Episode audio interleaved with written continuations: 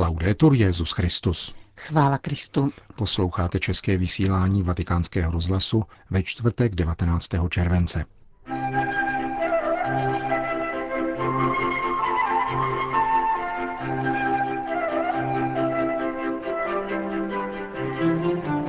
Blahoslavený Nuncio Sulpricio bude svatořečen spolu s Pavlem VI. a arcibiskupem Romérem letos 14. října. Španělská policie objevila rukopisy dvou dopisů svaté Terezie od Ježíše. Nigérijci ztratili důvěru k prezidentovi, říká kardinál Onajekian vatikánskému rozhlasu. Pořadem provázejí a příjemný poslech přejí Milan Lázer a Johana Bronková.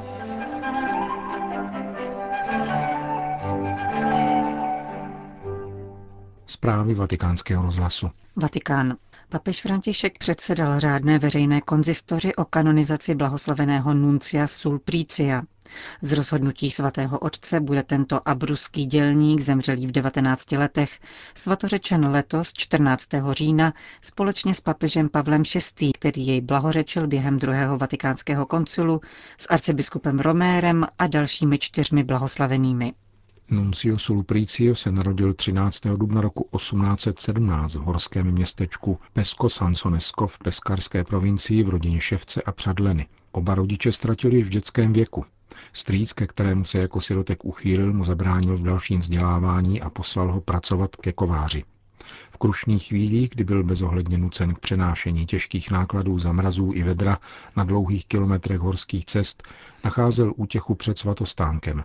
Jeho tělo však nedokázalo dlouho vzdorovat nelidským podmínkám a po špatně odléčeném zranění se Nunciovi objevila na noze sněť. S velkými bolestmi byl přesunut do neapolského špitálu pro nevyléčitelně nemocné. Zachovaly se některé jeho výroky, svědčící o tom, že veškeré své utrpení obětoval pánu.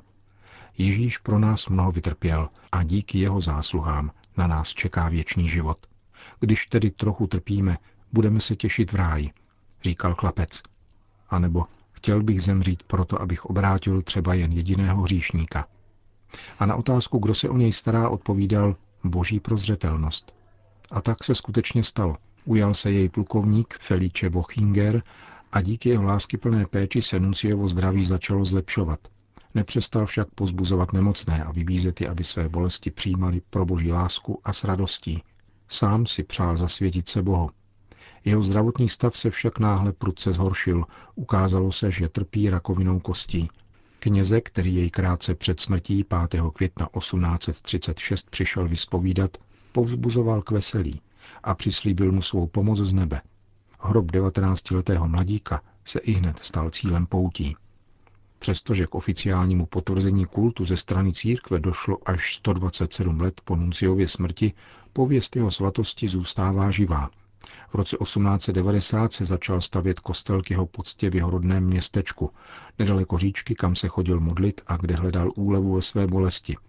Rustikální stavba byla v roce 1928 rozšířena a v 80. letech minulého století, tedy již po blahořečení, ustoupila nové moderní stavbě. Jak jsme již řekli, blahoslavený Nuncio Sulpricio bude svatořečen po boku papeže Pavla VI. a salvadorského arcibiskupa Oskara Romera. Dalšími blahoslavenými, kterým se spolu s nimi dostane úcty oltáře v celé církvi, jsou dva italští diecézní kněží. Otec Francesco Spinelli, zakladatel Institutu sester adorátorek nejsvětější svátosti a neapolský kněz Vincenzo Romano a dále dvě zakladatelky ženských řeholních institutů. Němka Marie Katerína Kasperová, zakladatelka Institutu chudých služebnic Ježíše Krista a španělka Nasária Ignácia od svaté Terezie od Ježíše, zakladatelka kongregace nazvané Misijní sestry papežského křížového tažení, která se v Latinské Americe zasazuje zejména za zlepšení sociálního a pracovního postavení žen. Vatikán. Obnovené vědomí centrálnosti Krista a jeho poselství v misionářském působení ocenil kardinál Fernando Filoni, který se právě vrátil z 5. amerického misijního kongresu. Akce probíhala v bolivijském Santa Cruz del Sierra ve dnech 11. až 14. července. Prefekt Kongregace pro evangelizaci národů, který se kongresu účastnil z titulu papežského legáta, zhrnul pro vatikánský denník Osservatore Romano základní body závěrečného dokumentu – na prvním místě oceňuje kristocentrický ráz textu. Kdybychom se totiž omezovali pouze na filantropické činy, nepostačovalo by to, říká kardinál Filoni. Dalším významným akcentem je papežovi drahé téma periferií. Amerika je plná periferií, jak faktických, tedy sociálních, na okrajích měst, ale také lidských. Celé národy jsou odsunuté na okraj po sociální a produktivní stránce. Za další důležitý bod 5. amerického misijního kongresu považuje vatikánský kardinál rostoucí vědomí odpovědnosti a samostatnosti jednotlivých místních církví, které přestávají žádat o pomoc Evropu a sami řeší nouzové situace. Jako příklad uvádí kardinál Filony Amazonii. Místní církve si začínají uvědomovat její význam a vysílají do těchto oblastí kněze a lajky. Amazonie není zoologická zahrada, ve které najdeme stromy, zvířata a domorodce. Je to oblast po lidské stránce velice bohatá, jejíž možnosti plně neznáme, dodává prefekt Kongregace pro evangelizaci národů. S neskrývaným obdibem mluví také o své návštěvě někdejších jezuitských redukcí v Čikitánii. Po půl druhé, po půl druhé století tam jezuité dokázali realizovat misionářský ideál společnosti bez konfliktů mezi kmeny a když byli vyhnáni, pokračovali v něm lajci. A významné odpovědi na výzvy doby můžeme i dnes mezi lajky nalézt, dodal kardinál Filoni.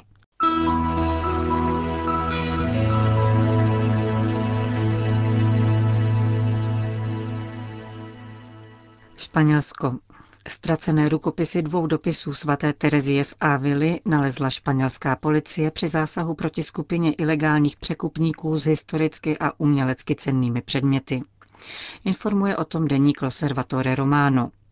Dopisy pocházejí z konventu bosých karmelitek Ježíšova srdce a svatého Josefa v Medina de Rio Seco a zachycují svízelnou pozemskou bitvu, kterou musela svést španělská mistička při reformě mnižského života na Pyrenejském poloostrově. Oba dopisy jsou adresovány karmelitánovi Cheronimovi Gracianovi, jednomu z jejich nejužších spolupracovníků a nejdražších přátel. Otec Gracián pomáhal s obnovou evangelních základů karmelitánského řádu během vleklých a komplikovaných disputací a mocenských bojů mezi takzvanými obutými a bosými karmelitány. Dopisy byly napsány v srpnu roku 1578, tedy v době, kdy byli otec Gracián a jeho spolubratr svatý Jan od kříže tehdejšími církevními autoritami pro následování. V té době bylo Terezii od Ježíše 63 let zatímco bratr Gracián byl mladý, pohledný a oslnivě inteligentní, takže oba v té době ve svých řeholních komunitách čelili také pomluvám, očernujícím jejich přátelství. Po smrti svaté Terezie byl otec Gracián v roce 1592 z řádu dokonce propuštěn. V Římě se však obhájil, byl přijat zpět, ale zemřel v klášteře v Bruselu roku 1614. Hodnota obou dopisů svaté Terezie od Ježíše je nevyčíslitelná, konstatuje vatikánský deník.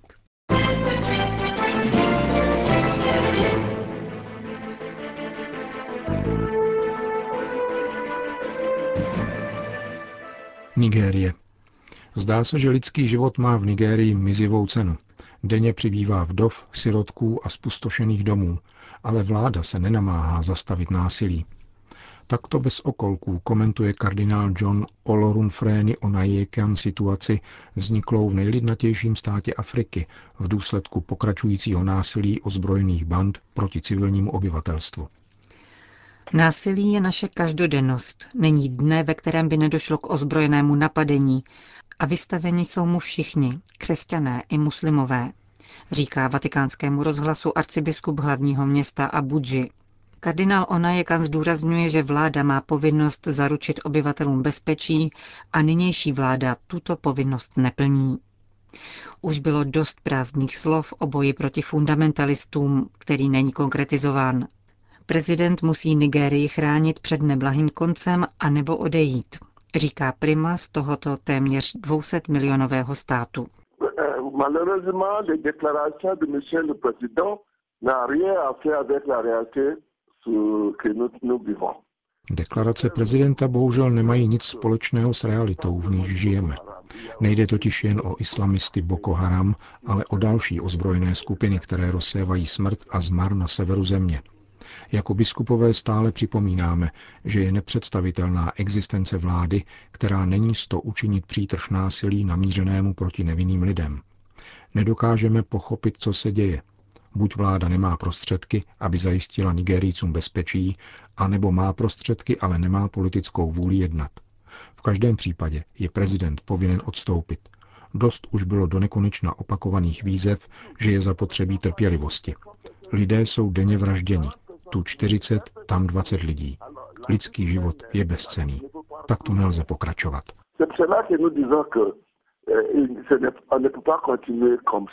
Nigerijský kardinál pozvedl hlas poté, co v zemi došlo k dalším atentátům, které připravili o život desítky lidí.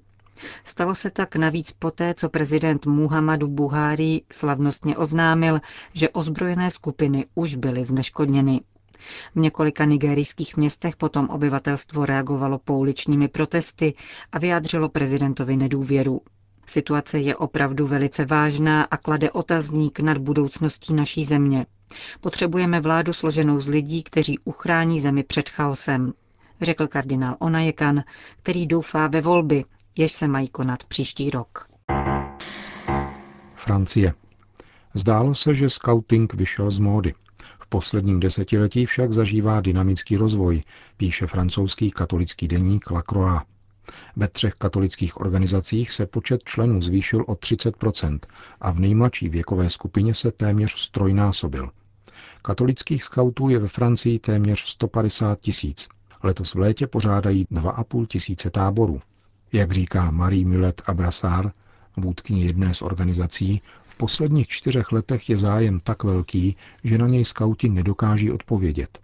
Audrey Rouger, socioložka, která se zabývá skautingem ve Francii, poznamenává, že toto hnutí dokázalo obnovit svůj obraz a představuje se jako škola života, v níž je možné získat dovednosti nezbytné v profesním životě. Scouting učí samostatnosti i spolupráci, realizaci daného projektu a také vystupování ve veřejném prostoru.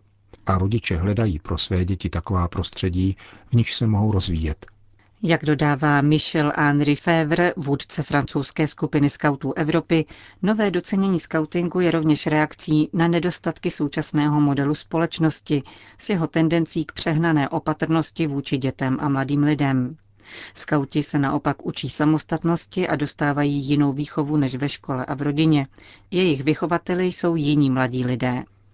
Nabízí se jim prostor svobody, dobrodružství a návrat k přírodě. Katolický skauting se dnes osvědčuje také jako místo předávání víry. Mnohé rodiny potvrzují, že se mu to daří lépe než jiným církevním institucím, říká Michel Henri Fevre. Scouting se dočkal ocenění také v rámci příprav na letošní biskupskou synodu.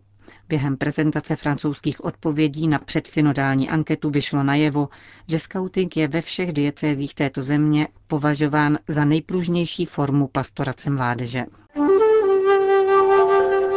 Kalkata. Představená řádu matky Terezy Mary Prema vydala obsáhlé prohlášení, kterým se ohrazuje proti mediální a politické manipulaci řádu v souvislosti s případem jedné z jejich zaměstnankyň, která se pokusila prodat do adopce novorozence z domu sester v Ranči, hlavního města státu Jharkhand, kde pečují mimo jiné také o děti. V reakci na tento případ se policie v tomto indickém státu rozhodla podrobit všechny domy tohoto řádu vyšetřování. Sestra Préma velice podrobně celý případ popisuje a vyjadřuje plnou důvěru v postup příslušných úřadů a ve spravedlivé posouzení celého případu, se kterým řád ani žádná ze sester osobně nemá nic společného.